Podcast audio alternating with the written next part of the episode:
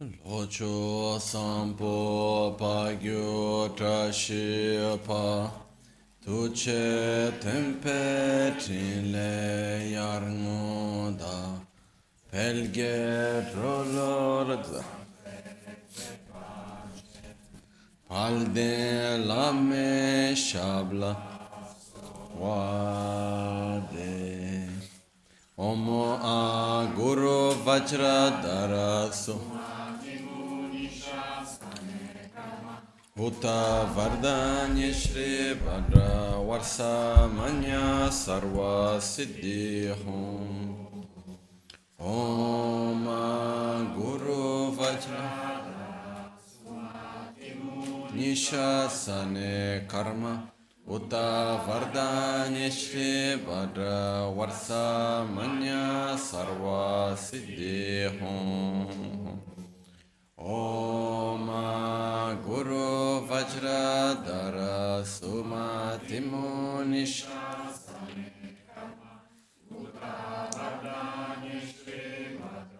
वर्षमन्या सर्वासिदि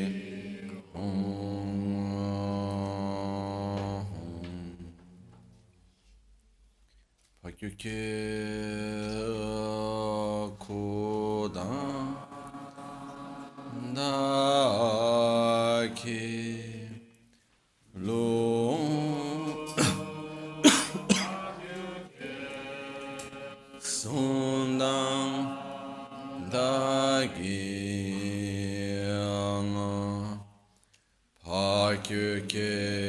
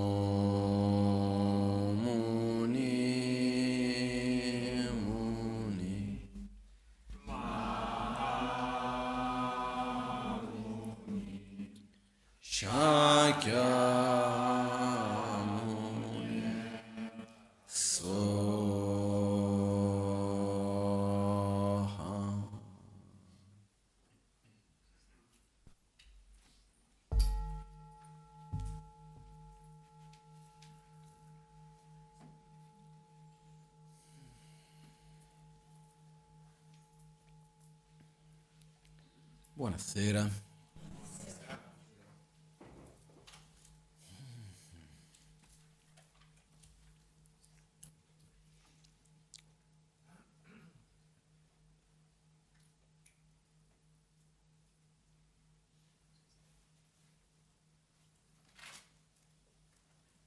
Una volta, tanti anni fa, vedevo un documentario dove c'era un'intervista con una signora nella DAC, no? questo posto di cultura tibetana nel nord dell'India, e anche se adesso è una cultura diciamo di Ladakh, però c'è l'origine tibetana.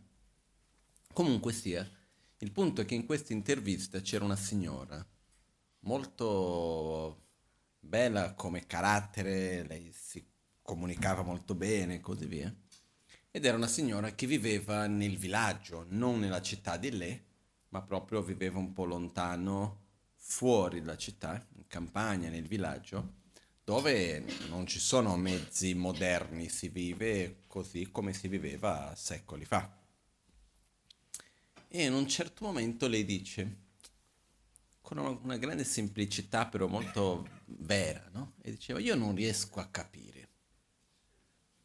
Sai, Qui da me, dove vivo, per mangiare dobbiamo andare a prendere il cibo, dobbiamo trovarlo.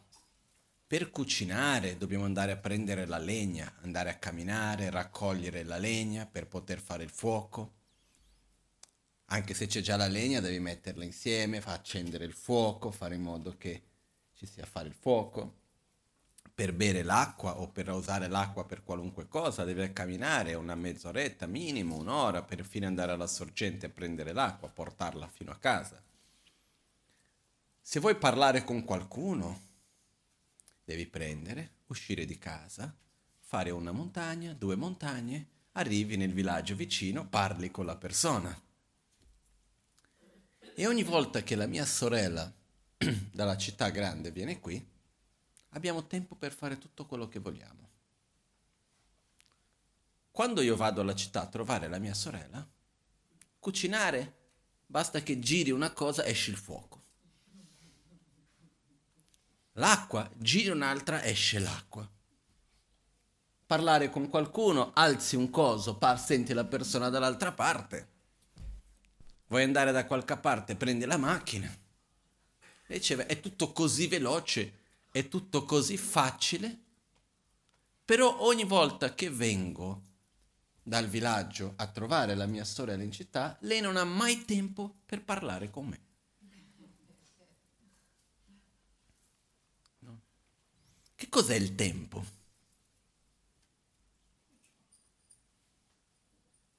Io una volta mi sono messo a riflettere su questo, ma che cos'è il tempo alla fine?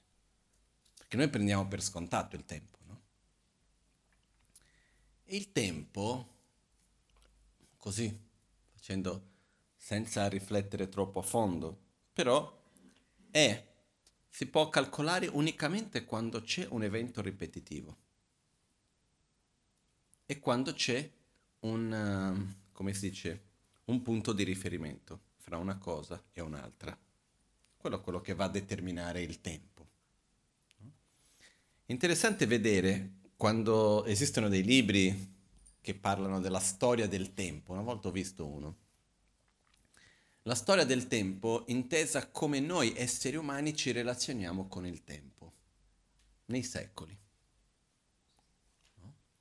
Una volta, quando eravamo principalmente contadini, o che andavamo a caccia e così via, che cosa determinava il tempo?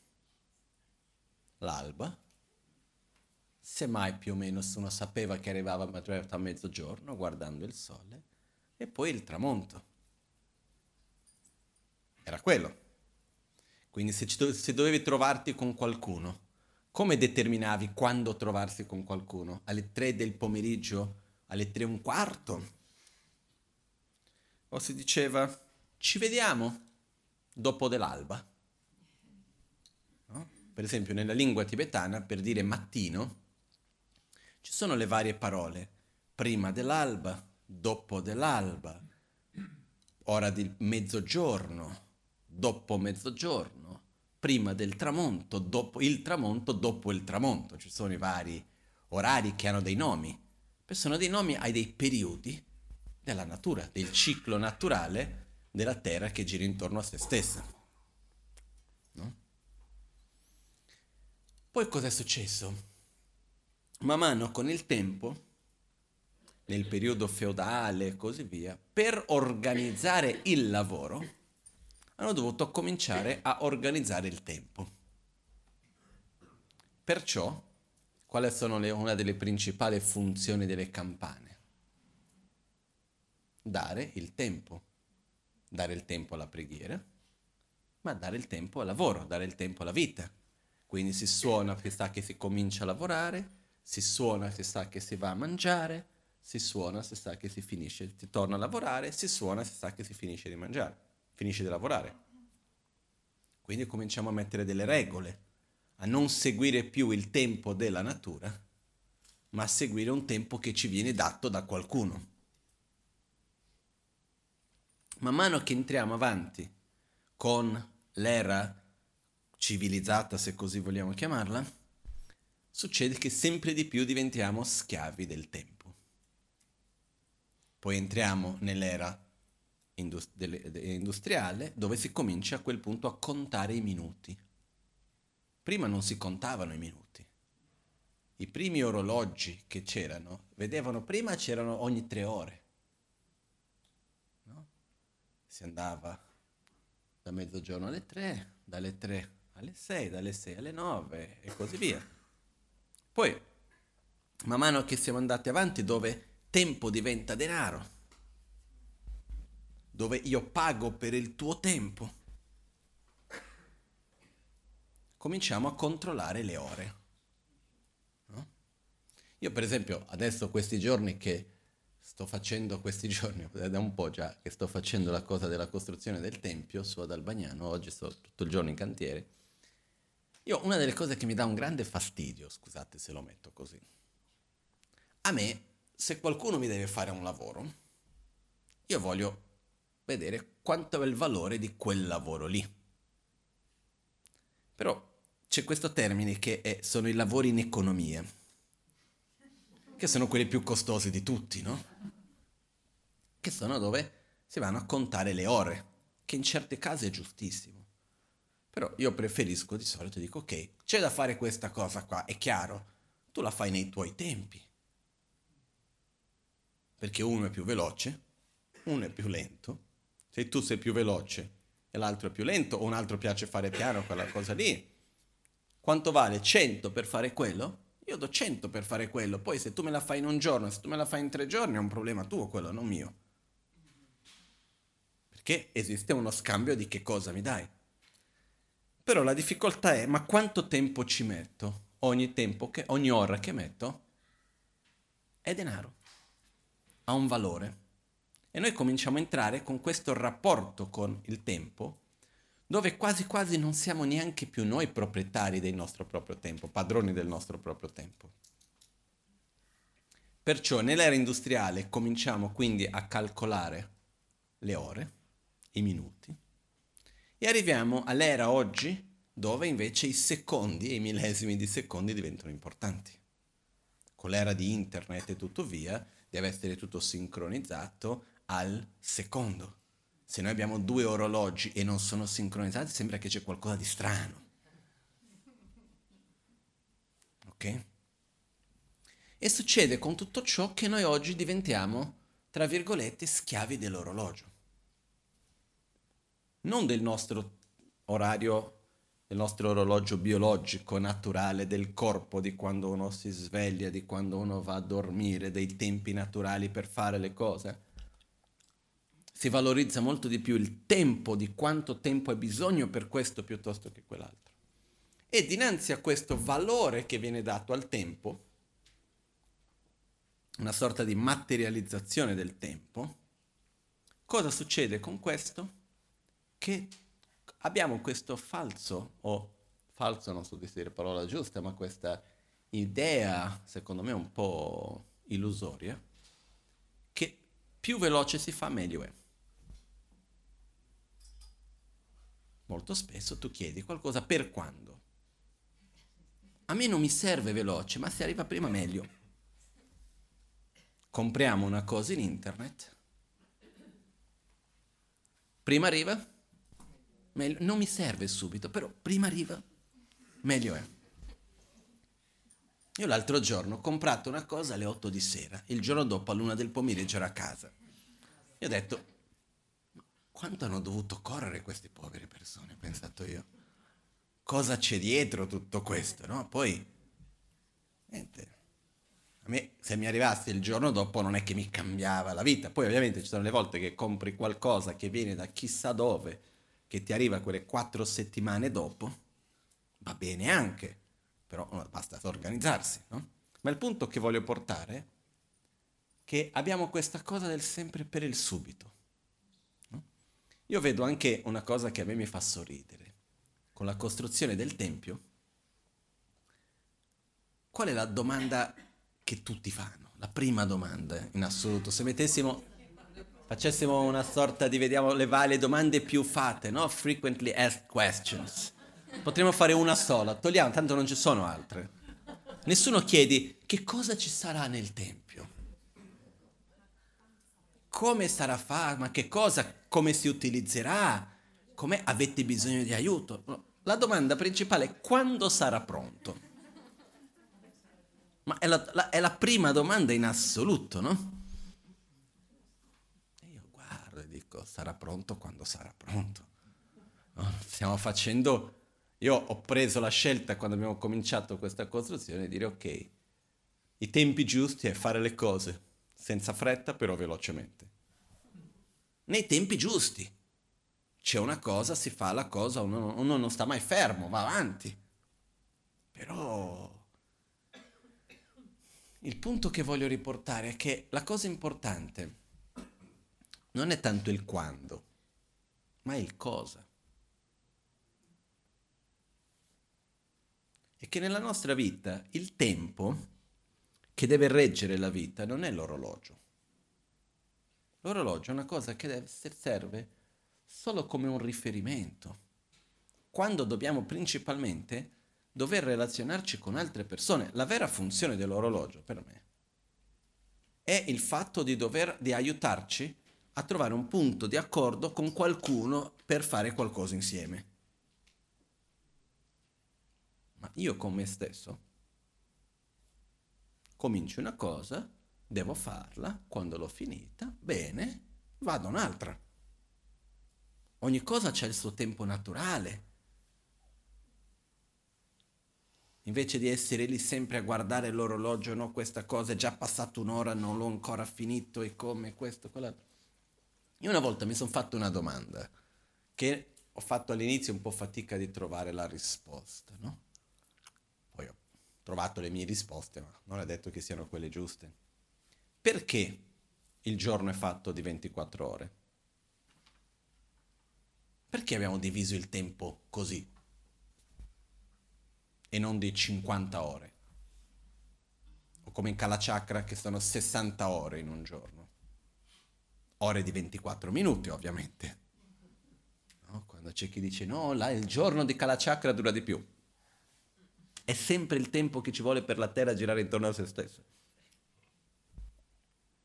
Però il tempo è relativo o è assoluto? Che cosa determina se qualcosa è tanto tempo o poco tempo?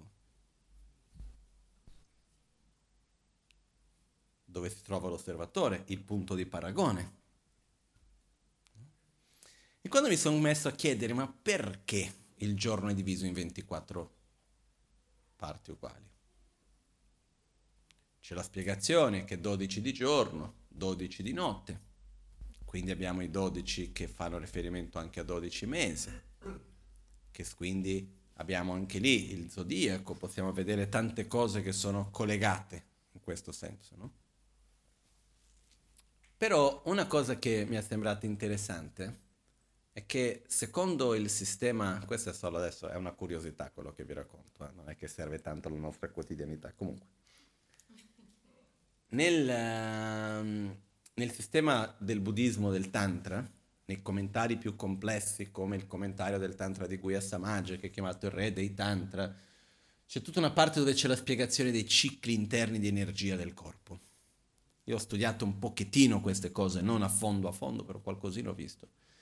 In questo spiega, per esempio, che ogni giorno ci sono 21.600 cicli di energia nel corpo, che vengono chiamati respirazione. Sono come se fossero dei respiri, però che sono connessi anche col respiro, perché il prana, l'energia, è connesso anche col respiro. E questi cicli vengono divisi fra i cicli degli elementi. Quindi noi abbiamo, è come se fossero i cicli degli elementi, quindi prima c'è il fuoco, c'è un ciclo che c'è la prevalenza del fuoco, poi c'è un ciclo di eh, prevalenza di energia acqua e così via, ogni, ogni, elemento ha la sua prevalenza. Ok? e si sovrappongono, eccetera, eccetera. E questo fa questi all'interno delle, di, un, di, una giornata, di, del tempo che la Terra gira intorno a se stessa. Un ciclo completo dura circa mezz'ora. Sono due cicli completi, che è un ciclo che va nel, come se fosse il senso orario dopo antiorario, come se fossero, come si dice, avanti poi indietro, è un'ora. Quindi in realtà è come per dire un ciclo interiore energetico completo di un elemento, alla fine fra tutto dura più o meno un'ora. Quindi è come per dire ok, no, qual è il nostro tempo interno? È come se avessimo preso qualcuno da qualche parte, consapevolmente o inconsapevolmente, avesse preso il tempo di un ciclo naturale del nostro corpo e utilizzato quello come riferimento dei cicli con i quali andiamo a misurare il giorno. Perché io devo avere un riferimento per misurare il giorno, no? Come faccio a sapere che è passata un'ora? Come faccio a definire qual è il mio riferimento per dividere il tempo? Comunque sia, quello che io volevo in realtà arrivare, tutto questo era un po' un'introduzione, cicli energetici, eccetera, questi sono molto importanti per uno che andrà a fare un livello di meditazione molto più approfondito. Perché? Perché si dice che, come posso spiegare in parole semplici, um, la nostra realtà interna, corpo, mente e ambiente interagiscono costantemente. Ok? Perciò se io ho una, un certo tipo di influenza esterna, questa va a interagire col mio stato del mio corpo, che a sua volta va a interagire con la mia mente, e viceversa, la mente col corpo, il corpo con l'ambiente, così via.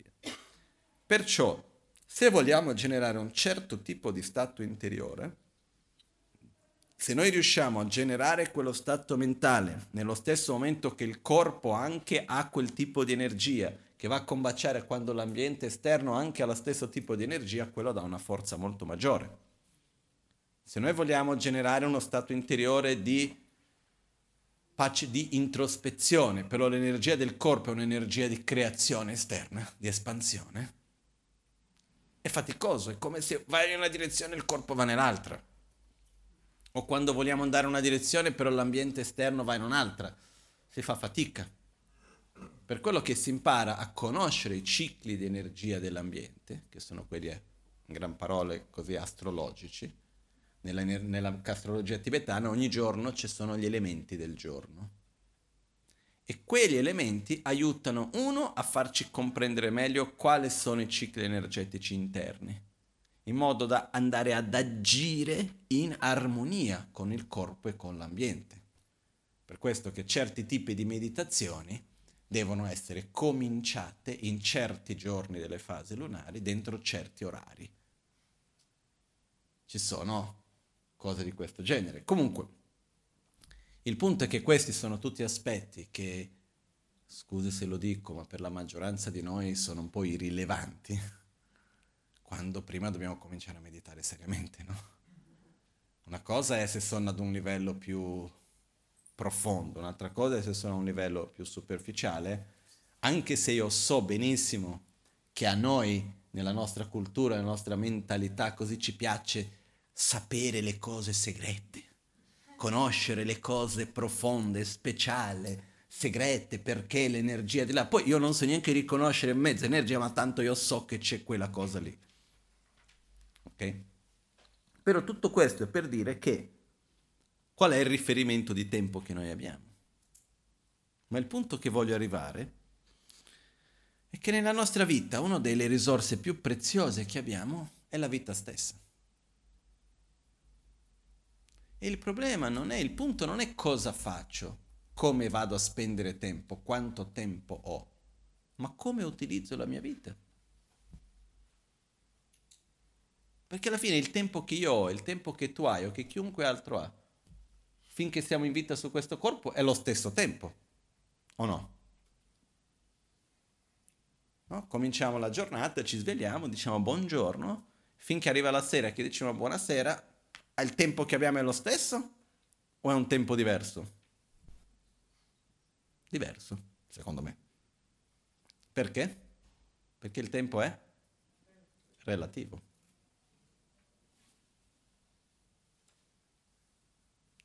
Però cosa succede? Noi viviamo il tempo relativo come se fosse assoluto.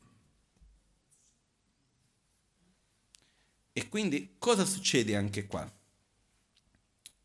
Um, quello che determina la preziosità del tempo, o meglio, il nostro punto di riferimento per giudicare il tempo, non deve essere la quantità, ma sì la qualità. Questo è un punto importante. Quindi quando vado a valutare quanto tempo ho con te, la cosa importante non è quante ore passiamo insieme, quanto tempo, qual quantità del tempo che abbiamo insieme, ma sì la qualità. Cosa facciamo, come facciamo, come viviamo quello spazio che abbiamo insieme. No? Che ne so, prendiamo che cosa ha più valore per noi. Una settimana con qualcuno che vogliamo bene, passata in modo superficiale, o un giorno passato in un modo profondo, sentito, vissuto veramente in un'armonia speciale? Dove viviamo di più? Secondo me in un giorno. No? Perché possiamo passare due o tre settimane insieme, ognuno pensando alle proprie storie, totalmente in un livello superficiale, eccetera, senza mai riuscirci neanche a guardarci veramente negli occhi. O se no possiamo passare quella mezza giornata, quel paio d'ore, nel quale invece riusciamo a guardarci negli occhi, riusciamo a sentirci uno all'altro, toccare il cuore uno dell'altro, vivere quel momento con una gioia particolare, vivere con profondità. Alla fine cosa vale di più? Quel momento. Perciò io sono molto sicuro per me stesso che quando si parla del tempo e di conseguenza della vita, degli incontri e di tutto, vale molto di più la qualità che la quantità. Purtroppo, come tante cose nella vita, veniamo a capirlo quando lo perdiamo o quando stiamo per perderlo. Io ho visto diverse persone conoscenti, amici, discepoli, familiari, che quando si trovano che una persona molto vicina a loro sta per morire, una delle preoccupazioni è non ho più tempo da passare con questa persona. E una delle cose che io sempre dico e che credo profondamente è nessuno di noi sa quanto tempo dell'orologio avremo da passare insieme o meno. Noi siamo oggi qui. Qualcuno ci assicura che domani saremo insieme? Qualcuno ci assicura che settimana prossima ci saremo qui? No.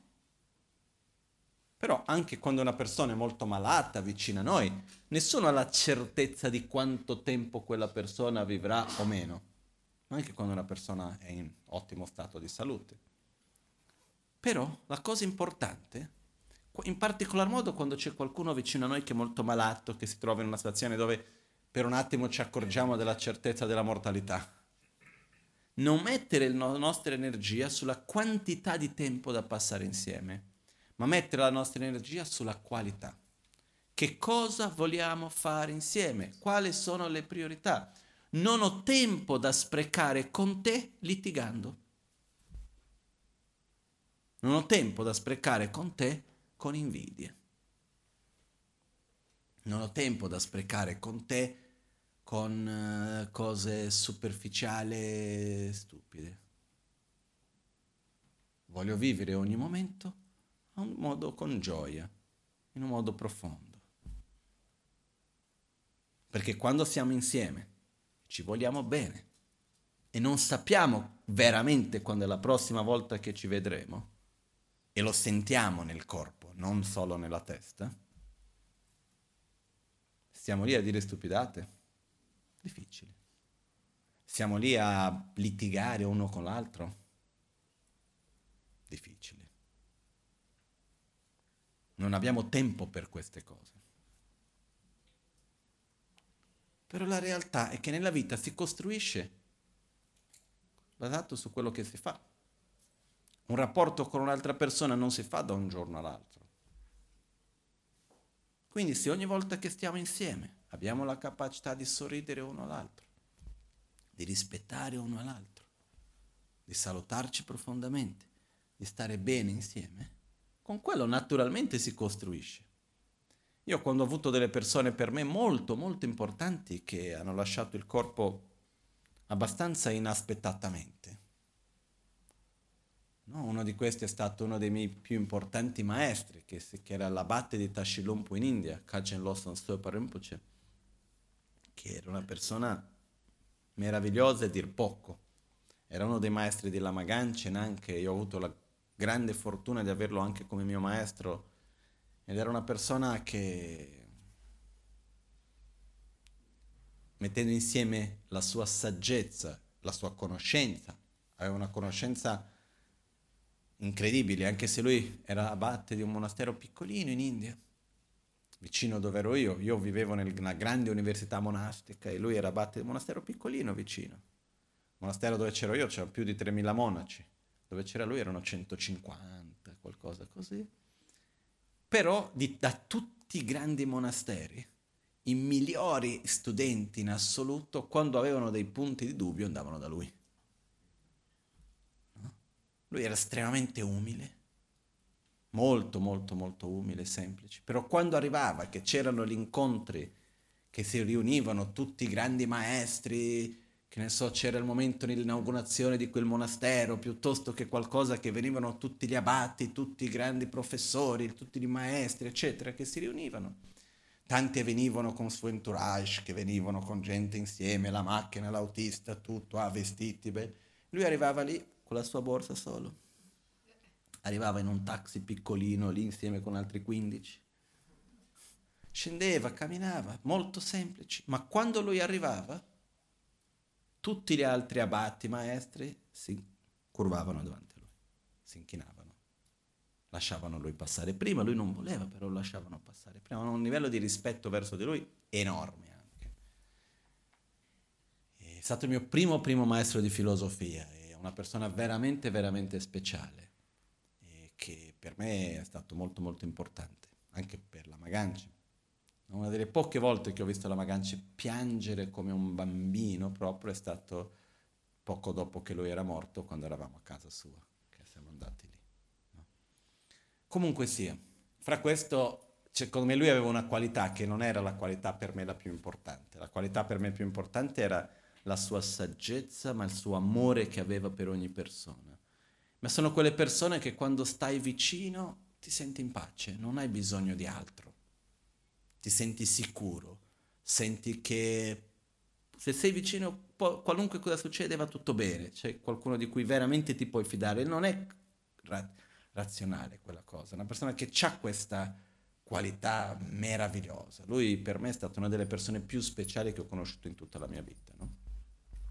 Aveva questa caratteristica un po' mistica che piace sentire così, che il fatto che lui praticamente non aveva neanche l'ombra. nei vari testi antichi si parla di queste cose che quando uno raggiunge quello che viene chiamato il corpo di arcobaleno, che c'è tutta una spiegazione di questo, uno non ha ombra. No? Io ero, avevo 12-13 anni quando andavo a ricevere insegnamenti da lui. Da un lato è meraviglioso perché lui è il primo che mi ha iniziato su tanti aspetti della filosofia buddista, eccetera. Da un altro lato lui mi insegnava, è come andare dal grande professore che ti insegna a leggere no? mi insegnava le cose più fondamentali a me. Era anche così, la gente aspettava dei mesi per andare a trovarlo, io ero lì e facevo le lezioni private. E comunque sia, io una volta mi ricordo, lui era seduto, dietro di lui c'era una finestra, lui in camera sua che insegnava, era camera da letto, camera di fare, dove fare le, le lezioni, faceva tutto lì. Era seduto sul suo letto, c'era davanti un tavolo così, dietro la finestra, e c'era normalmente la luce con l'ombra del tavolo, degli oggetti normali, io ero seduto per terra davanti. E l'ombra del suo corpo era un po' come se sembrasse l'ombra di, uno, di un vetro un po' sporco. C'era, però era quasi inesistente, mentre l'ombra degli oggetti, bella, solida di tutte le cose. No? Io mi ricordo di chiedere a lui, ma tu non hai ombra? Come questo, no? ero bambino, ho chiesto questo direttamente, lui non mi ha mai detto né sì né no. Ha fatto un po' come quello che non ha capito e andiamo avanti. No? E uno dei momenti molto belli che ho anche in memoria era quando la Maganci veniva a trovarlo in India. Era... Succedeva che lui metteva tutti i monaci del monastero fuori a fare una grande coda ad aspettare lui ognuno con un oggetto di buon auspicio nelle mani, portavano fiori, simboli, carte, tante cose, suonando strumenti, c'erano lì quei 150, 200 monaci tutti in fila. Lui tro- era il primo della fila che lo aspettava. Tradizionalmente cosa succede? Arriva la macchina, vai avanti, quando arrivi in fondo o cominci a camminare o arrivi in fondo, scendi, c'è lì l'abate che lo ricevi, scendi, eccetera, eccetera. Lui aveva un, un rispetto verso la Magancin enorme, la Magancin un rispetto verso di lui enorme. Quindi quello che succedeva è che la Magancin faceva fermare la macchina prima. E appena scendeva dalla macchina si metteva a fare le prostrazioni verso di lui e lui veniva in corsa per dire di non fare le prostrazioni. E c'era questa scena tutte le volte molto particolare, molto molto bella in realtà. Comunque sia. Lui un giorno, quando io meno mi aspettavo, era andato dal sud dell'India, era andato a Delhi in treno, stava in ottima salute prima, non era molto anziano e ha preso una febbre molto forte ed è morto. Il contesto della sua morte, del perché è morto, del come, il contesto della sua morte, adesso non entro nei dettagli, però in realtà lui era, si era trovato in una situazione che o moriva o faceva una cosa che andava totalmente contro i suoi principi e valori e tutto il resto. No?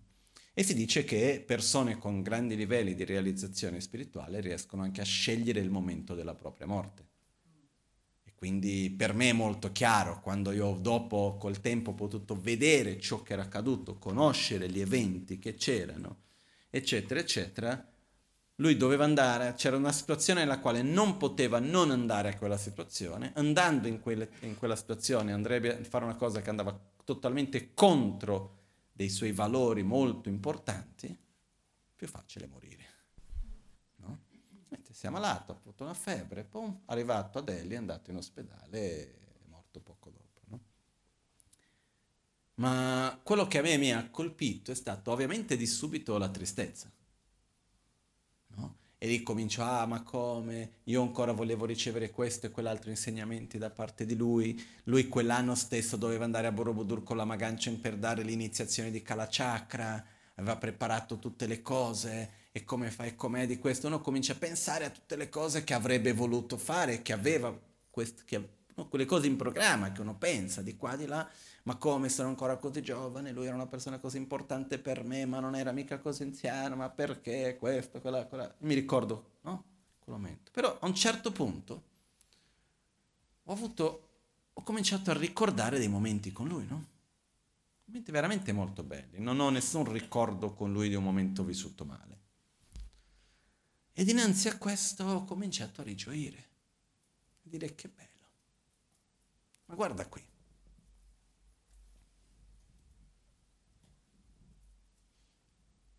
No, che bello avere la fortuna di conoscere persone così. Che in realtà basterebbe anche un secondo, basterebbe un incontro. Non è che per forza uno deve stare tutta la vita insieme. Io mi emoziono di gioia, non di tristezza. La gioia della fortuna di conoscere di entrare in contatto con persone che sono così speciali.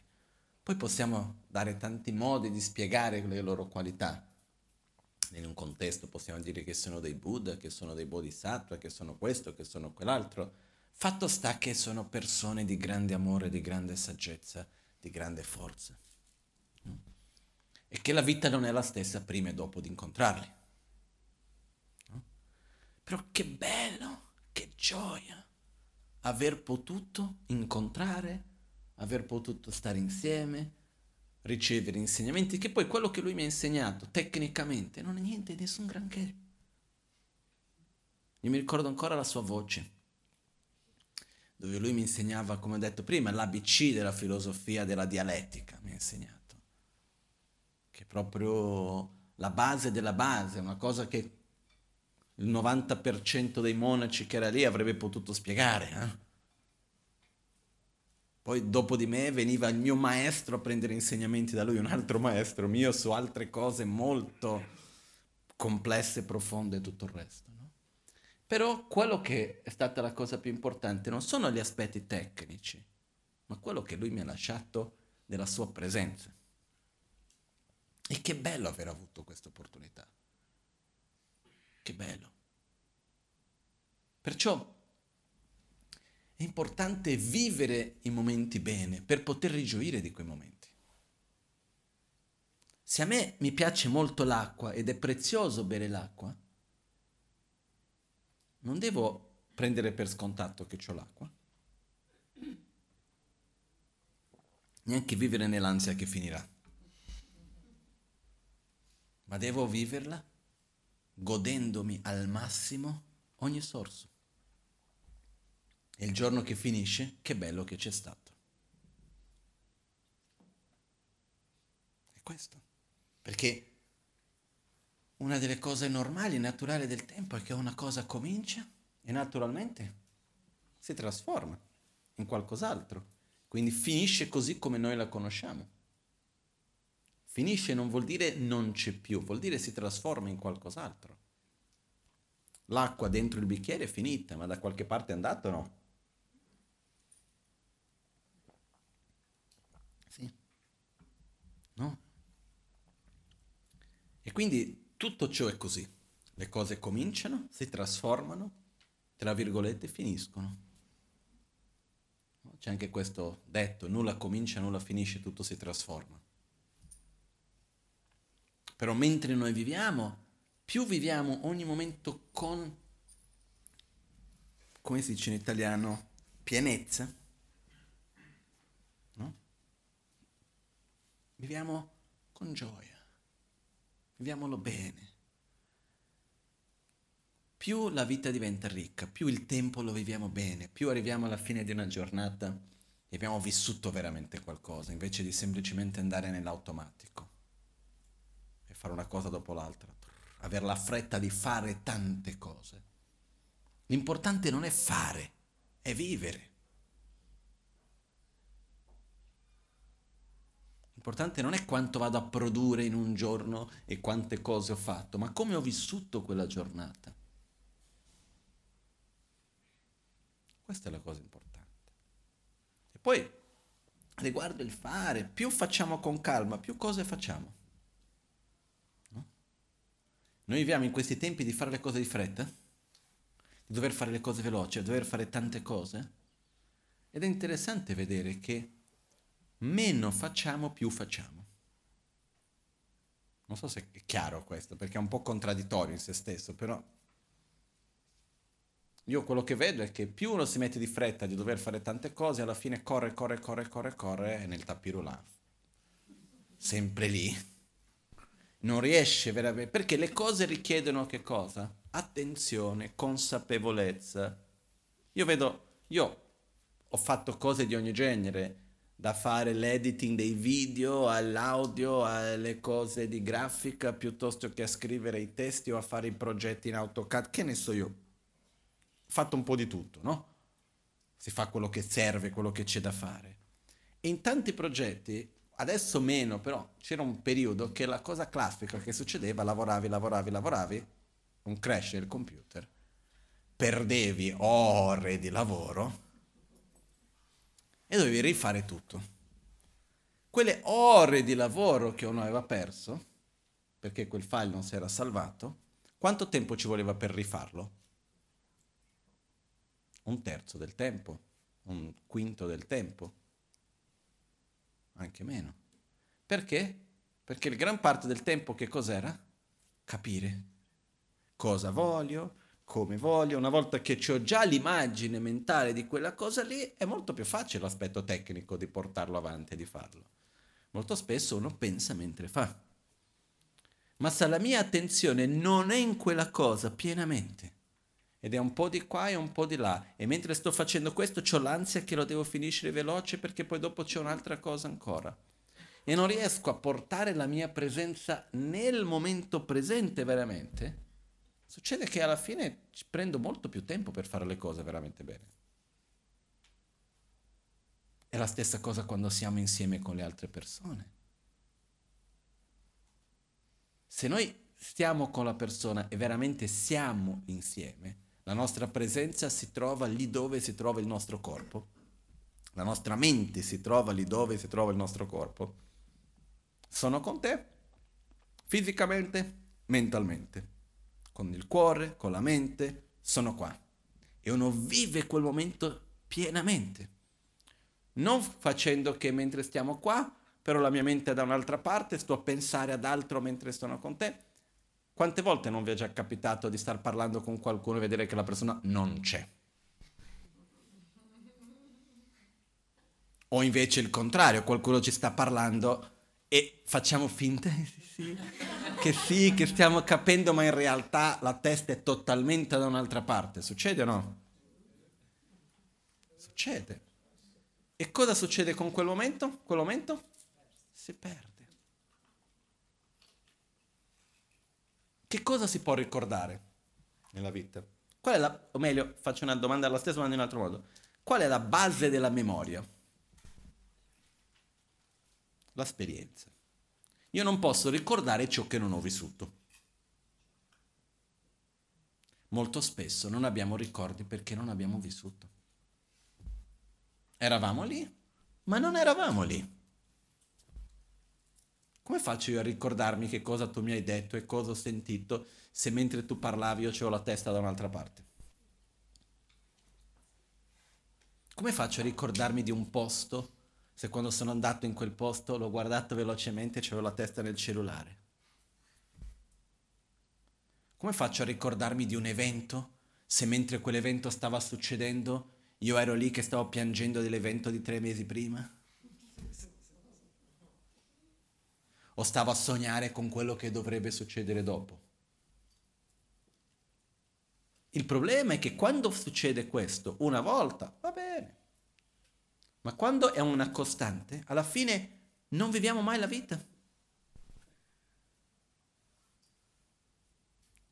Passiamo la vita vivendo un passato che non c'è stato, un futuro che non ci sarà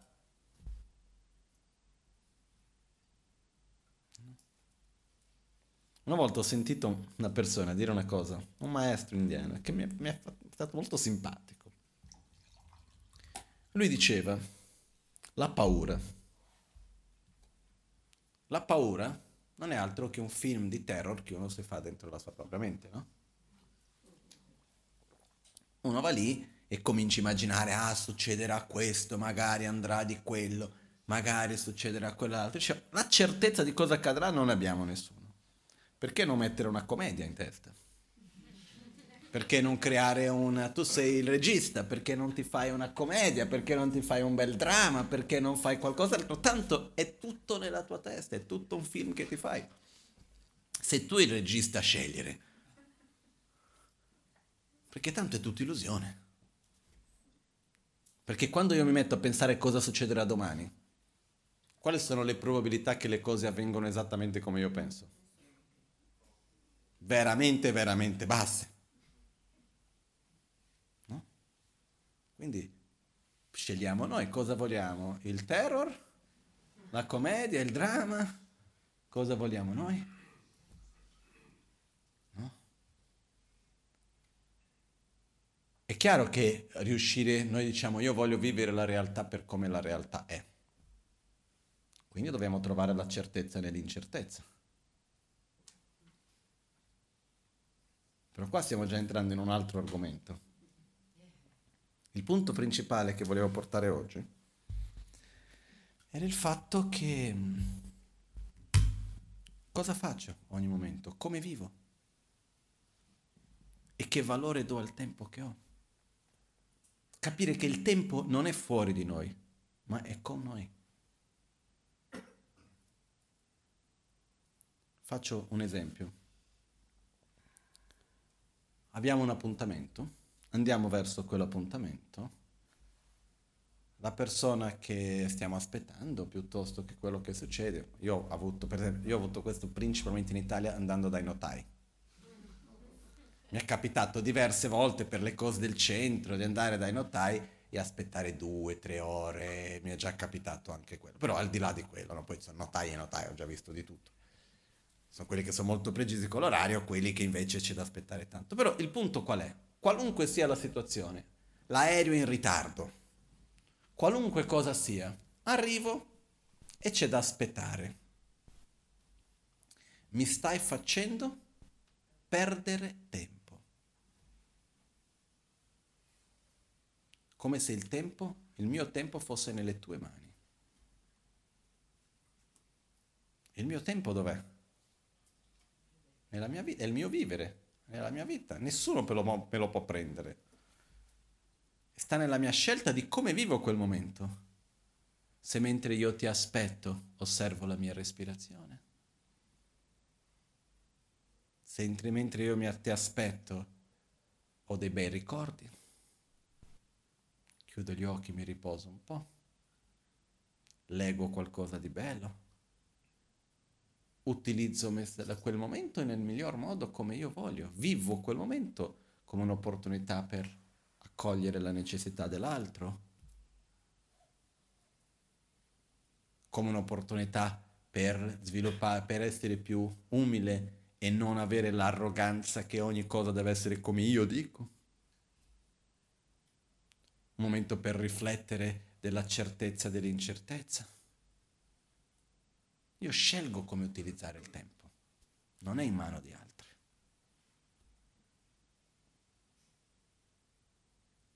Poi abbiamo un altro termine che è, fa, fa, paura, sinceramente, no? che sarebbe che noi passiamo da un estremo all'altro. Da una parte mi fai perdere il tempo, da un'altra parte devo far passare il tempo devo intrattenermi. Abbiamo questo concetto, ah, mi annoio, non riesco a far passare il tempo. Ah, perché quindi può succedere che magari accendiamo la televisione per far passare il tempo. Chi di più, chi di meno. Però sono concetti che sono reali. E questo che cosa vuol dire? Che prendo la risorsa più preziosa che ho e cosa faccio? Cerco di in qualche modo far passare, perderla, no? Io c'era una storia che ho sentito di un signore, che era il nonno di un'amica, che era cresciuto in un contesto molto povero e lui era riuscito da solo a imparare tante cose, auto, era autodidatta anche a leggere, a scrivere, eh, e tante cose perché era disabile, non poteva camminare bene, eccetera. E all'epoca un ragazzo disabile si lasciava un po' così dove lui viveva. Però lui dalla propria forza è riuscito a fare di tutto e di più, ha imparato tutte le cose, eccetera, eccetera. E fino, si dice che fino all'ultimo giorno della sua vita, lui era lì ancora che studiava qualcosa, con più di 80 anni dava le lezioni di come fare le pagine web. E all'inizio delle pagine web stava sempre studiando, diceva che quando lui andava a dormire, gli diceva che fatica andare a dormire perché sto perdendo tempo per imparare qualcosa di nuovo. No? Non, perché mentre dormo non posso imparare qualcosa di nuovo, perché la vita è troppo bella per stare lì a non imparare, sono tante cose da capire, come posso non imparare qualcosa di nuovo? No? Quindi è il fatto di... dipende come noi vogliamo direzionare la nostra vita, ma il fatto è che ogni momento è un'opportunità, ogni istante, ogni incontro, ovunque noi ci troviamo. Io stavo cercando di ricordarmi com'era negli anni che ero in India, in monastero, in Tibet, le volte che sono stato, contesti diversi dai nostri. Io ho visto che in monastero, per esempio in India, gli orari erano molto rispettati. Però allo stesso tempo non c'era tanto quella cosa del... come si può dire? Questo attaccamento al tempo.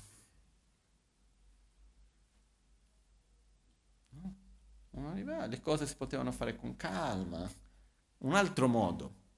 E alla fine si faceva molto di più. Quindi questo è ricordarci che il tempo è nelle nostre mani, non è nelle mani di nessun altro. È nella nostra scelta in ogni momento di come vivo la vita. E poi il tempo in quanto relativo vuol dire che in un'ora dell'orologio io posso fare tanto. Può passare veloce come può passare lentamente.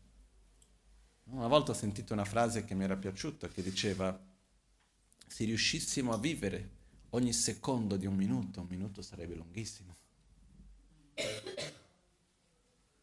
Io ho avuto due esperienze nella mia vita della relatività del tempo vissuto in modo non concettuale, che mi hanno colpito queste due esperienze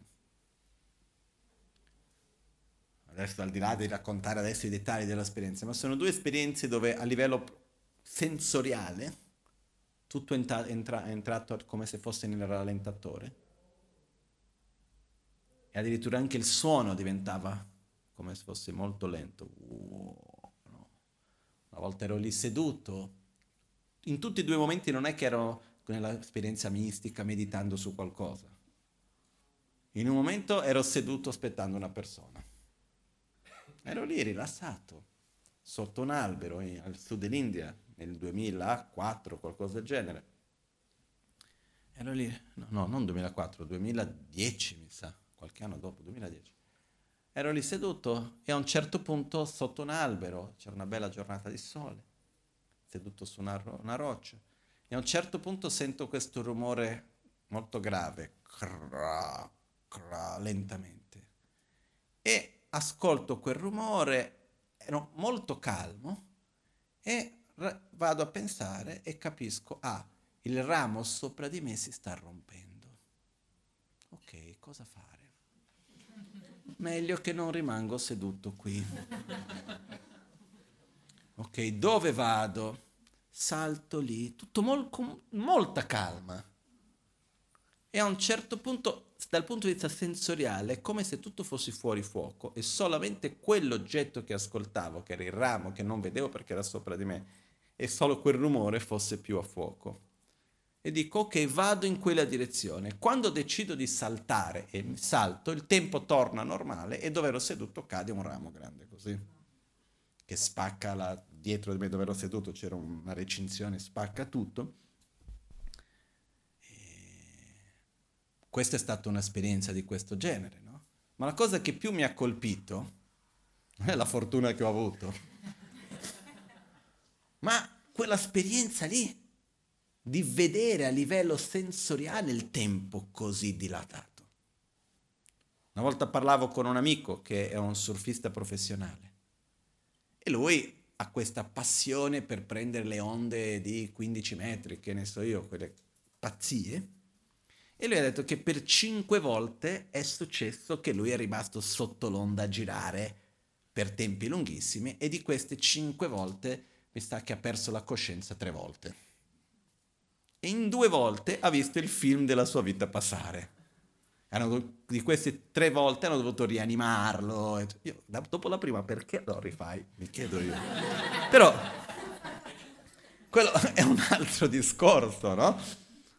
Al di là di questo, no? lui dice che sente che hai il, la, la prancia, si dice, no? La prancia di surf la tavola da surf che è in alto che gira, gira, gira, tu che sei in basso che gira, gira, gira, ha detto, e a un certo punto cominci a sentire che non hai più aria, cominci a perdere coscienza e ha detto che c'è un momento nella quale vedeva tutta la vita passare davanti. Però quanto tempo sarà stato lui in quello stato lì nell'orologio? Sono dei secondi alla fine. E come viene vissuto? Come fa uno a vedere in secondi tutta la vita? Perché il tempo è relativo. In quei pochi secondi lì uno vive come se fosse tantissimo. Perciò, no? Einstein ha fatto un esempio che diceva la relatività del tempo spiegata in parole semplici. Quando sei con una persona che ti sta simpatica, che ti piace, nelle parole di Einstein lui diceva quando sei con una bella ragazza il tempo passa veloce. Quando sei con una brutta ragazza passa lentamente, non finisce mai. Queste sono le parole di Einstein, no? Quando sei in una situazione che per te è piacevole, passa veloce. Quando sei in una situazione che per te è spiacevole, è lenta, non passa. No? Questa è la relatività del tempo. Però il punto che voglio portare è che ogni giorno succedono tante cose, ogni giornata è lunga. Però dipende come noi la viviamo. È una scelta che noi abbiamo questa libertà. E c'è un, un punto in più che non è una certezza da, da, da, da mia parte, però è un punto di riflessione che lo condivido con voi.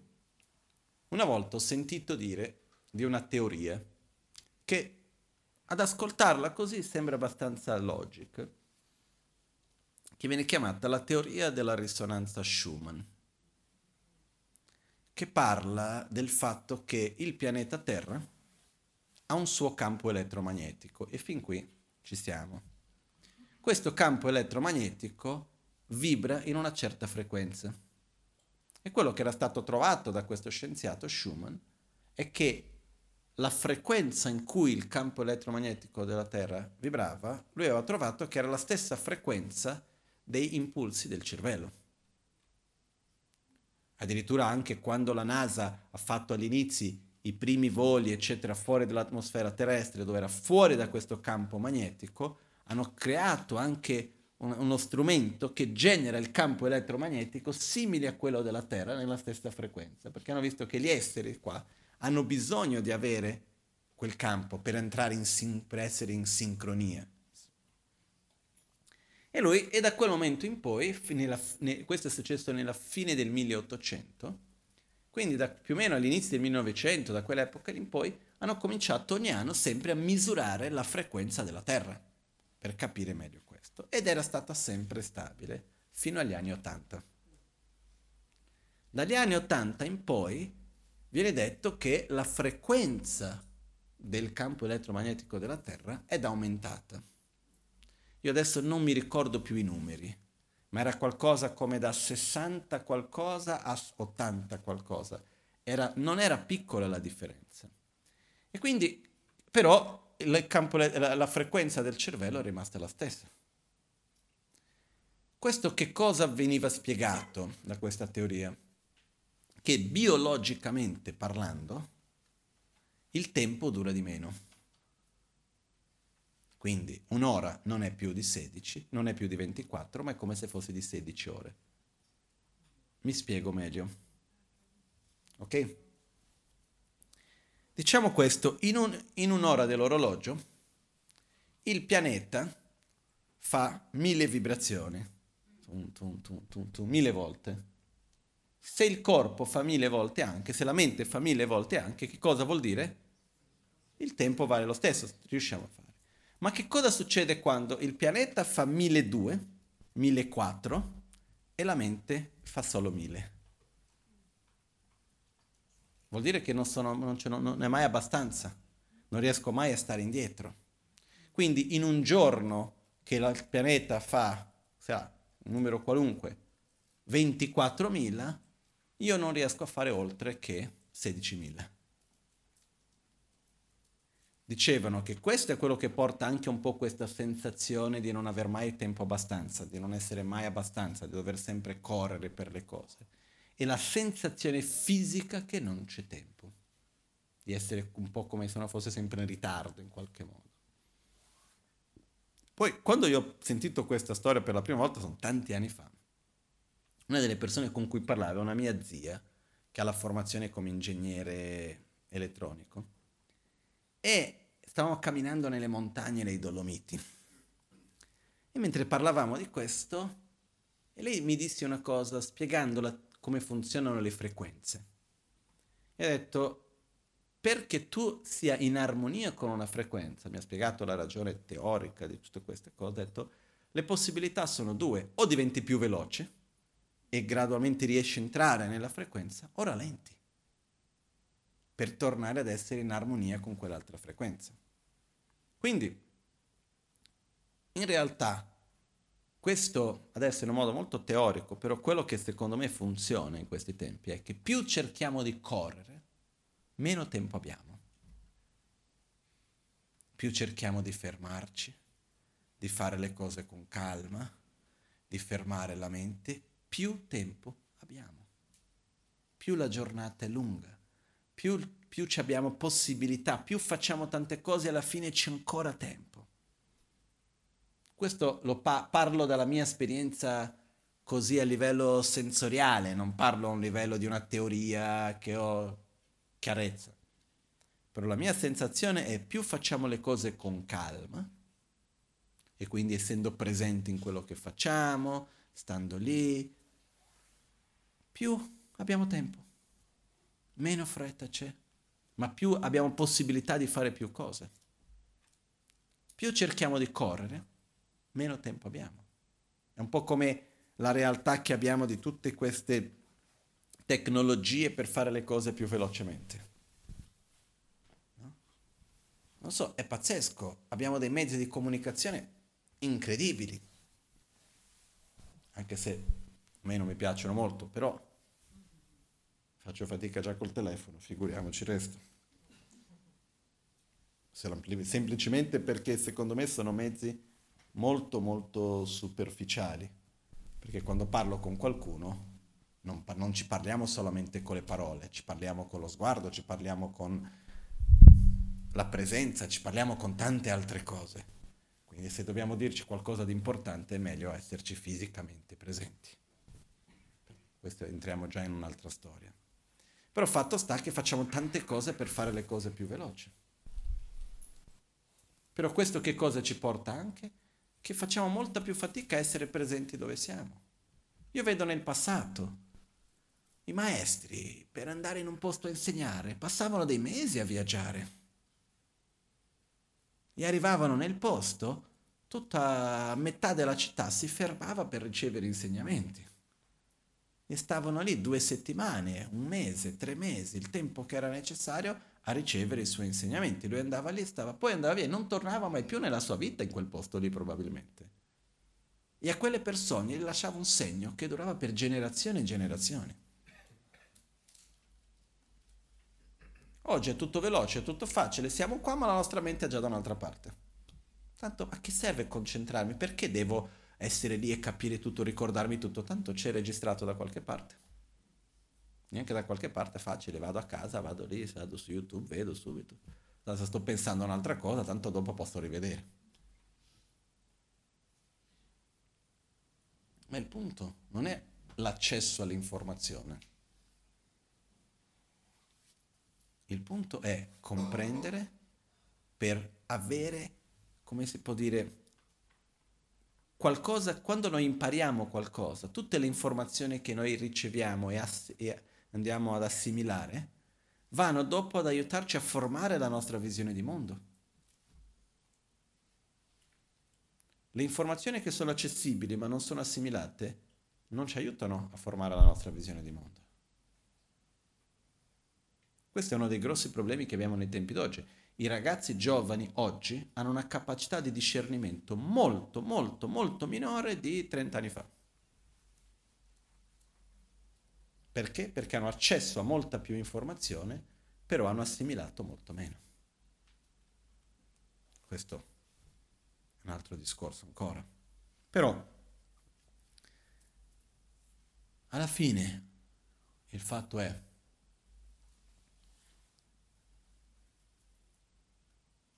riuscire a portare la nostra attenzione al momento presente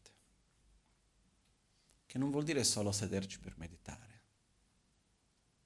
vuol dire essere presenti quando parliamo con qualcuno, vuol dire essere presente quando leggiamo una lettera, un messaggio, quando scriviamo qualcosa, non fare le cose in un modo automatico o fare le cose senza la presenza in quello che facciamo. Perché il pericolo alla fine è che quando viviamo i momenti della vita senza la presenza in quel momento, alla fine la vita passa e non l'abbiamo mai vissuta. Abbiamo vissuto un'idea di qualcosa che secondo noi ci dovrebbe essere stato. Abbiamo vissuto qualcosa che ormai è già stato. Perché il passato, diciamoci la verità, che cosa, che cosa rimane del passato? le memorie. O no? Abbiamo le memorie, poi ci sono le cause che interagiscono e portano i risultati, eccetera, eccetera. Però no. era un po' come in quel libro 1984 di Orwell, c'era il Ministero della Verità, che era il Ministero della Menzogna, non mi ricordo esattamente se era uno, la destra mi sono confuso della verità. E la cosa che era particolare è che il lavoro di questo qua che cos'era? Ogni giorno doveva riscrivere il passato. Perché se il grande fratello, il governo diceva che il prezzo del caffè sarebbe sceso nel giorno 10 di ottobre, mentre nel giorno 10 di ottobre il prezzo è salito, si andava a prendere il giornale nel quale lui ha detto che sarebbe sceso, andiamo a riscrivere, mettiamo che sarebbe salito. Si buttano via tutte le coppie che dicevano che sarebbe sceso, si fa quello e, gra- e costantemente si riscrive il passato. Però il fatto sta che quando noi oggi leggiamo qualcosa, andiamo a capire che cosa era successo ieri, come era ieri, su che cosa ci andiamo a basare? Sulle informazioni che abbiamo, sulle memorie del passato. Per noi quello che c'è stato è quello che noi ricordiamo. È per questo anche che, per esempio, quando qualcuno ha un trauma, da bambini o meno, la cosa importante non è capire che cosa è veramente successo. Perché ci sono dei traumi che vengono creati non per ciò che è avvenuto, ma come la persona ha vissuto. Il fatto non è se tu mi hai fatto quella cosa o meno. E io non devo entrare adesso nel giudizio se tu l'hai fatto o meno per punirti.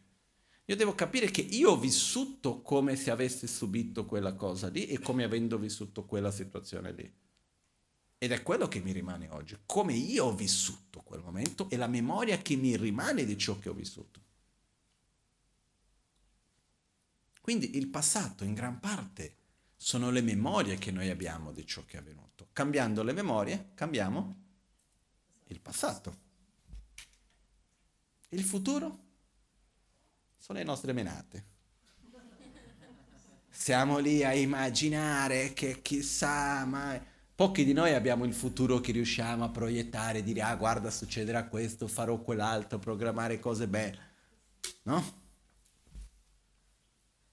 Perciò molto spesso, se noi riuscissimo a fare, non so, ci sono questi software di gestione di tempo per i computer, che uno lo accendi e dopo ti fa il report a fine giornata di quanto tempo sei stato a fare ogni cosa, no?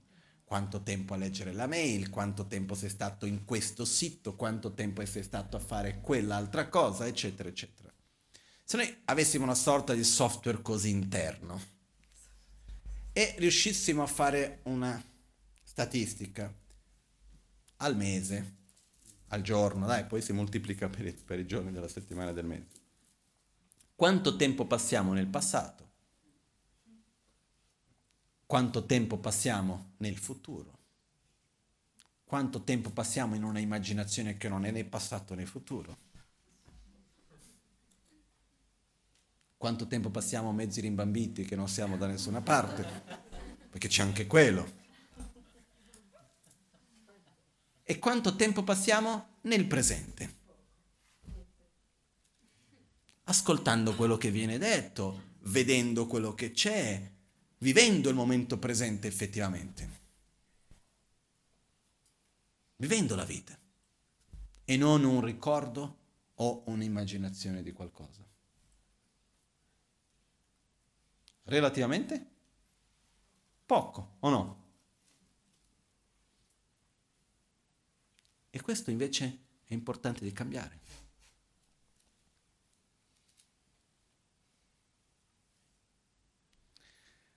Per riuscire a vivere bene la vita, per riuscire a vivere il momento presente, una delle cose che però è necessaria fare è idealizzare meno come le cose dovrebbero essere.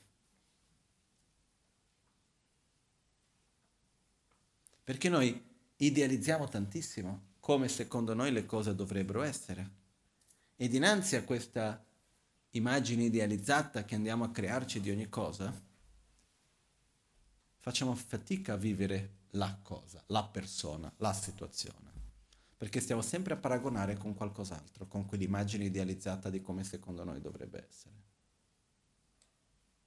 Invece, con umiltà, perché per vivere il momento presente richiede umiltà richiede la umiltà di non voler imporre nella realtà che c'è dinanzi a noi la nostra propria versione di come dovrebbe essere, di non imporre il nostro giudizio, ma semplicemente di poter accogliere e dare. È uno scambio. Ed è bellissimo. E qualcuno dirà, eh, ma è difficile. Ma sin da quando la vita è facile? E per, questo, per me questa è una cosa molto chiara. È difficile? Bene. Ma tanto c'è da faticare nella vita. Io non so, avete mai conosciuto qualcuno che non ha mai faticato nella vita? Non lo so, ditemi voi. Ah, diciamo, ah, quello lì non ha mai dovuto lavorare ha faticato dentro di sé, ha vissuto le sue difficoltà, i suoi conflitti, le sue cose o no? Sì. Io non ho mai conosciuto nessuno che non ha faticato nella vita o che non fatichi. Dalle persone più meravigliose. Adesso mi viene in mente l'abate Tashigumpo di cui parlavo prima. Lui quando studiava non aveva i soldi, era così povero in Tibet perché lui veniva dal nord dell'India, era un immigrante in Tibet per andare a studiare il buddismo. E lui non aveva i soldi per comprare un pochettino di burro per fare una candela. Le candele in Tibet erano fatte col burro, il burro serviva per tutto, per mangiare, come cosmetico, come per, per, per fare le offerte di luce, per illuminare la stanza di notte, si usava per tutto, no? E quindi il solito, lì una candelina di burro, no? Lui non aveva i soldi per quello. Quindi lui si svegliava però abbastanza prima dell'alba per cominciare a memorizzare i testi. Però era buio. Quindi cosa faceva? Prendeva due incensi, accendeva due incensi, li metteva vicino vicino alla pagina e leggeva. E passava più o meno due o tre ore prima dell'alba memorizzando i libri utilizzando i due incensi.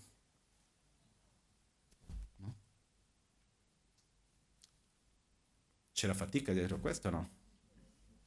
Direi di sì.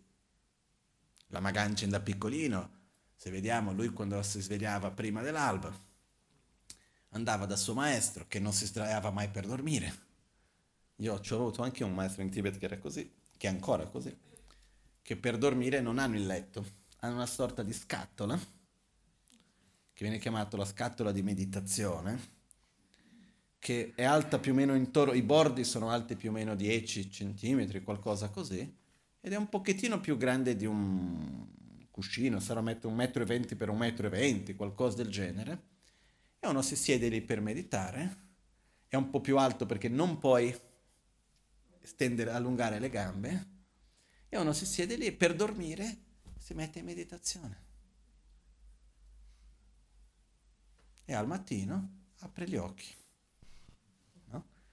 Io, uno, uno dei miei maestri in Tibet, il più giovane con cui sono andato, ancora oggi vive così. E questo maestro della Magancia che faceva così, la Magancia andava ogni mattina, aveva sei anni, andava da lui prima dell'alba, prima dell'alba, prima passava dalla porta del, del tempio principale di Tashilumpo e lì c'è una tradizione che ancora oggi è in vita, dove tutti i bambini piccoli, prima di cominciare la giornata, la prima cosa che fanno, passano dal tempio, cominciano già dall'alba recitando il mantra della saggezza di Manjushri, che è Omar Apazanadi, gridando proprio già dal mattino presto, quindi in monastero al mattino presto, verso le 4, 3 e mezza, 4, comincia questi tutti bambini gridando Omar Pazzanadi, poi vanno nella porta del monastero dove c'è il, um, il calpestio, come si chiama? La soglia della porta fatta in argento, tipo argento mi sa che. E la tradizione è che i bambini vanno e devono leccare la soglia. Poi però c'è una regola che nessuno ha il permesso di calpestare la soglia No? Addirittura in certi monasteri uno è espulso dal monastero se calpesta la soglia di entrata del tempio. Comunque, eh, la Magancia andava lì al mattino, prima andava lì leccare la soglia dell'entrata del tempio, poi un Marapazzinati, poi andava dal suo maestro, maestro era ancora lì in questa sorta di dormiveglia, meditazione, seduto, lui lo arrivava, andava lì, toccava la gamba di lui, seduto per terra. Lui andava lì e lui recitava, la Magancia recitava le ultime parole di quello che aveva memorizzato il giorno prima non sapeva leggere all'epoca ancora. Quindi, che ne so, se la preghiera fosse una che tanti di voi conoscete, Sangye Chodan Soge Chonam La Janchu Bardo Dani Kyapsuchi. E lui andava lì e diceva, Sangye Chodan Soge Chonam La Janchu Bardo Dani Kyapsuchi. E il suo maestro diceva, Dagi Jinso Gibe Sonam Gi, Dagi Jinso Gibe Sonam e la Magancia ripeteva, Dagi Jinso Gibe Sonam. E ripeteva più volte, Dagi Jinso Gibe, finché la Magancia imparava il verso e rimaneva lì a fianco a lui a ripetere finché l'aveva memorizzato. Poi andava lì, ho memorizzato, lo ripeteva, lui ok, e poi diceva Jola Penchir Sanghi l'ultimo verso. E lo ripeteva finché lui l'imparava a memoria e la magari ci ha imparato qualcosa a memoria, qualcosa come circa 300 pagine, senza mai aver saputo leggere niente. No? E aveva fra, questo è stato fra più o meno fra i 5 e i 12 anni. No?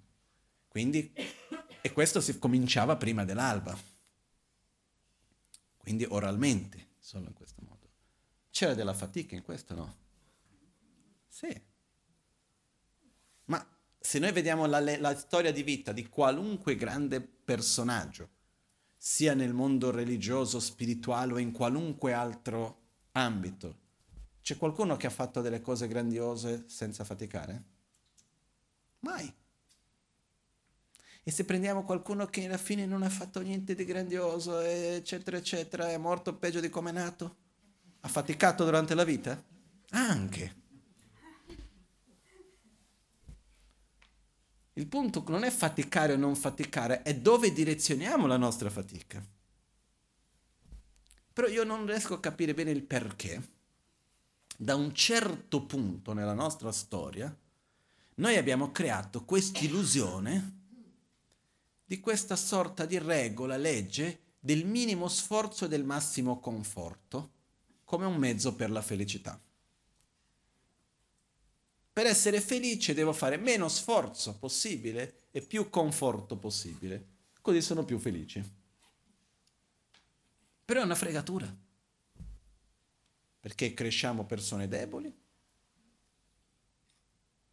So, io mi ricordo un giorno c'erano i miei noni insieme con la sorella di mia nonna. La sorella di mia nonna, questa è la parte di mio padre, il suo marito era uno dei discepoli diretti di Einstein e lei anche era, mi ricordo, con 85 anni che era lì a discutere fisica quantistica e tant'altro. E un giorno eravamo andando su dal Bagnano, un'amica stava guidando la macchina, andando su in quella strada ripida, è venuto qua la macchina di giù, si è bloccata la macchina, ansia, cosa, eccetera, eccetera. C'erano tutti e tre insieme, che fra i tre insieme facevano almeno un secolo e mezzo, di più, quasi due secoli, tutti e tre insieme. No, tutti e tre insieme facevano due secoli e mezzo quasi. Comunque, fatto sta che dopo arriva qualcuno, nessuno riesce a tirare sulla macchina, lì vado io lì per tirare sulla macchina. Tutti e tre calmissimi. Tutto bene, tutto bene. No, niente. No? Mio nonno ha avuto una volta i, ladri, i ladri in casa, pistola sulla testa, situazione ma brutta e dir poco. Poco tempo dopo lo, lo trovo, dico come stai? No, no. Bene. Ma non sono successe queste cose, lui ha detto, sua risposta, sì. Sai, stiamo affrontando, la nonna ha paura di stare in casa, si fa fatica, però gli alberi, se, se eh, un, un, albero anziano non si può trapiantare. No? Cambiare di casa dopo una certa età, con 92 anni, cambiare di casa si fa fatica. E quindi lui a quel punto diceva, però sai, io ho detto, ma com'è che tu mi diceva tutto bene? Dici, lamentarsi è un'abitudine. Ma queste sono persone che con 14 anni è scappato dalla seconda guerra. Ha visto durante la sua vita situazioni difficilissime. È passato da una situazione di ricchezza materiale a una povertà assoluta due, almeno due volte durante la sua vita. E sono persone che dinanzi alle difficoltà sorridono e hanno la forza per andare avanti. Chi passa tutta la vita nella legge del minimo sforzo e del massimo conforto, la prima difficoltà, la tragedia più assoluta. Perciò, alla fine dei conti, una delle cose importanti è capire che nella vita c'è da faticare. Fa parte della vita. E per me è la stessa cosa che il concetto di stancarsi che quando uno si sveglia al mattino bello riposato, che faccia tante cose o che non faccia niente, alla fine della giornata è stanco o no? Sì. È come se accendi il computer, che lo utilizzi per fare delle cose incredibili o se lo lasci solo acceso con i pesciolini. Alla fine ha consumato l'energia nello stesso modo. Quindi il punto che voglio solo arrivare è che dire che siamo stanchi o dire che si fatica non è faticoso. Non è una scusa. Per noi stessi. Però per qualche ragione, da qualche parte nella nostra storia siamo entrati in questa storia del massimo conforto e minimo sforzo e quindi paura della fatica. Però la realtà è che più ci abituiamo a un massimo al conforto, vogliamo sempre più conforto. No? Una volta arrivato in monastero in Tibet dal mio maestro Kachin Losam Phuntsor Rinpoche, l'abate di Tashilumpo in Tibet, vado a trovarlo e prima di salire vedo questo ragazzo che stava arrivando alla casa di lui, era il mattino presto, era intorno alle 8 del mattino, che le 8 del mattino in Tibet in realtà sono le 6 del mattino, perché tutta la Cina ha l'orario di Pechino. Quindi in realtà sarebbero le 6 del mattino. Comunque sia. No, il contrario, adesso mi sono confuso. Comunque sia, era presto al mattino. Arrivo lì e succede che... No, ci sono due ore prima in realtà. Succede che vado lì e davanti a me vedo questo ragazzo che sale le scale, che le scale tibetane tradizionali sono ripide, non dico a 90 gradi, ma a 85, ok? Che hanno anche... È praticamente una scala dritta quasi. E vedo questo ragazzo davanti a me con una fascia sulla testa portando un bidone di acqua, che sarà stato di 20 litri almeno, che portava sulle spalle questo bidone di acqua e portava su e lo vedo arrivare, era l'acqua per che cosa? Per lavarsi, per bere, per cucinare, per fare tutto, no? Io conoscevo abbastanza bene la realtà del monastero, di tante cose, il mio migliore amico lì è responsabile di tutta la parte delle costruzioni nel monastero lì, che è il nipote di Lama Ganche, conoscevo quindi le storie interne del monastero di tante cose. E sapevo che soldi lì non mancavano. E anche in, oggi, come oggi in Tibet, la parte tecnica non mancava neanche. Ho detto, che ci vuole a portare un tubicino di acqua? Fino lì mettere un rubinetto. Non è che stiamo dicendo della grande scienza, no? Tecnologia, no, un rubinettino. Nella casa dell'abate almeno, voglio dire, no? E vado lì, penso queste cose, arrivo dal mio maestro e dico, Gela, uh, una domanda, ma perché non mettete un rubinetto? Lui mi disse, se un ragazzo giovane non impara a avere costanza e a faticare per le cose più semplici della vita come avere l'acqua, come farà dopo a mettere sforzo e costanza in cose molto più sottili come la meditazione? Poi ho chiesto al mio amico, ha dato un'altra spiegazione, ha detto le case sono fatte di terra e pietra, se si spacca un tubo la casa va giù. Però la soluzione tecnica si trova anche semmai, eh? metti il, il doppio tubo, si possa fare di tutto. Però fatto sta che questa risposta che ha detto mio maestro mi ha fatto riflettere tanto. Io sono di questa generazione, sono cresciuto in una famiglia per bene, materialmente benestante, dove da bambino non ero abituato a faticare, a fare le cose. Io sono stato uno sempre pigro a non poter più, dal punto di vista che non mi piaceva svegliarmi presto al mattino e quando andavo a scuola in Brasile, per almeno un, un anno almeno, andavo a dormire già con i vestiti del giorno dopo e la scarpa messa, in modo che quando suonava il citofono che dovevo andare via andavo dal letto alla scuola praticamente, no?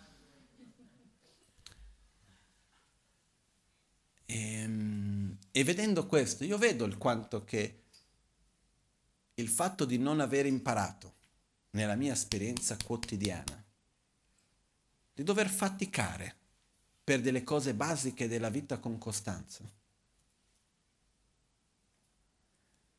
ci crea una pigrizia da qualche parte. Che quando però vogliamo realizzare delle cose che non si possono comprare, che per forza di cosa o viene dalla tua costanza e dal tuo sforzo o non avviene, lì aver faticato sarebbe stato un bene, perché ci toglie la paura di faticare, ci toglie la paura di dover affrontare la cosa, di essere lì con la costanza, se noi impariamo a essere lì tutti i giorni, fare una cosa, ripeterla, quello ci aiuta dopo. Quindi la cosa importante è per noi cercare di vivere ogni momento nel miglior modo, senza paura delle difficoltà, con serenità. Perché tanto le difficoltà ci sono, se non è per questa cosa, per l'altra. A che serve aver paura di una cosa se giro dall'altra parte c'è la stessa? O no? Perciò è una cosa strana questa per diverse persone, ma per me la certezza nell'incertezza è una cosa bellissima. La certezza dell'incertezza a me mi porta una grande certezza e una grande serenità. Così come la certezza della fatica mi porta molta più serenità in affrontare le situazioni che ci sono. Perché ditemi voi, nella vostra vita, ricordando sin dalla vostra infanzia, esiste un'alternativa alla vita a faticare? Scusate se sono un po' tragico, però alla fine dei conti, se non è per una cosa, è per un altro o no?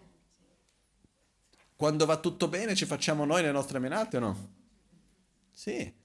Poi quando non succede una cosa, quando non è la salute, è il problema materiale, quando non è il problema materiale che quella persona lì ha detto questa cosa, quando non è questo è il figlio, quando non è il figlio è il marito, è la moglie, quando non è nient'altro siamo noi stessi. C'è sempre qualcosa. Perciò è importantissimo mettere la nostra energia in ciò che noi crediamo e in ciò che andrà a costruire qualcosa bello per noi. Perciò vivere ogni momento con pienezza, con presenza, con gioia. È fondamentale. La vita non si ripete, ogni giorno non si ripete, ogni momento non si ripete. E dobbiamo vivere la vita, non un passato che è una memoria, un'illusione, un futuro che non esiste, essere qui, vivere il momento presente con gioia. La gioia di svegliarsi al mattino e guardare no? fuori, vedere il cielo, la gioia di respirare, la gioia di essere vicino a qualcuno che vogliamo bene, la gioia di poter sedersi e meditare, la gioia di bere un bicchiere d'acqua. Se noi riusciamo a bere il bicchiere d'acqua, bevendo il bicchiere d'acqua, è bellissimo.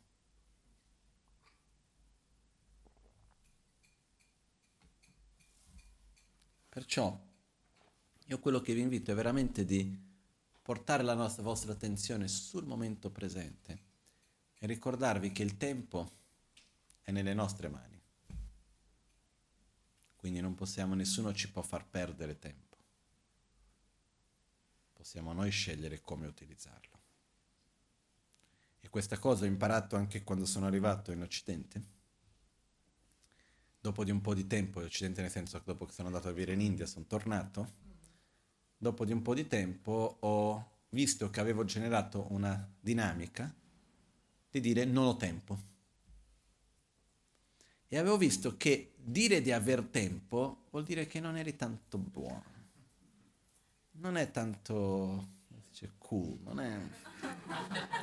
Non hai tempo, sei più bello, sei più bravo, sei più di moda, non ho tempo, sono un po' meglio se non ho tempo. Quando ho visto questo in me stesso ho detto guarda che sono messo male, cos'è questo, no? E lì ho fatto una scelta consapevole di cambiare e dire non è vero che io non ho tempo, io ho tempo, però scelgo le mie priorità. Il tempo ce l'ho, però scelgo le mie priorità. Hai tempo per fare quella cosa lì? Il tempo c'è, però scelgo di non farla. Perché? Perché c'è un'altra cosa che per me è più importante in questo momento.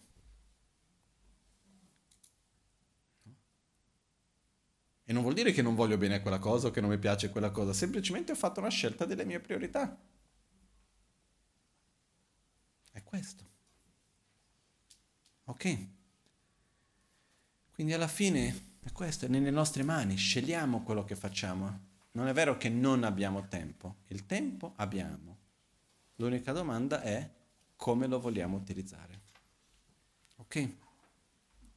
Adesso, visto dinanzi a questo, proprio esattamente questo punto, Visto che siamo tante persone, che siamo connesse con tante altre persone, utilizziamo il tempo dell'orologio come un mezzo di riferimento per relazionarci con tutti. Anche se io faccio una certa fatica perché quando io ho ricevuto insegnamenti, nella mia formazione c'era sempre stata un'ora per cominciare, ma non c'era mai stata un'ora per finire. No? Si andava dal maestro, si cominciava, poi a un certo punto lui ha detto, faceva le dediche, finito, poteva passare 40 minuti come potevano passare 3 ore. No? io ho fatto tanta fatica agli inizi quando ho cominciato a insegnare di dare un'ora per finire. Ho detto, perché? Cosa ci abbiamo di più importante da fare nella mia testa, no? Poi invece abbiamo tanti impegni, tante cose, tante relazioni uno con le altre. Però questa era una cosa per me molto importante, quindi alla fine ho preferito dare enfasi a questo punto e dare importanza a questo, di condividere questo con voi. Mentre mi impegno che settimana prossima io voglio dare enfasi invece alla meditazione vera e propria. Okay? Parlare è importante, condividere, perché alla fine questi momenti che parliamo, in realtà è una sorta di, viene chiamata meditazione analitica, quello che facciamo insieme. Perché questo questo paio d'ore più o meno che siamo, abbiamo appena passato insieme, io non vi ho insegnato niente di nuovo. Non vi ho trasmesso nessun concetto che non avevate già. Però abbiamo insieme riflettuto su cose che sono importanti, che sappiamo però ogni tanto ci dimentichiamo. E questo viene chiamato una meditazione analitica, che serve per andare ad approfondire la nostra esperienza e conoscenza su certe cose. Ok? Facciamo le nostre dediche finali per oggi.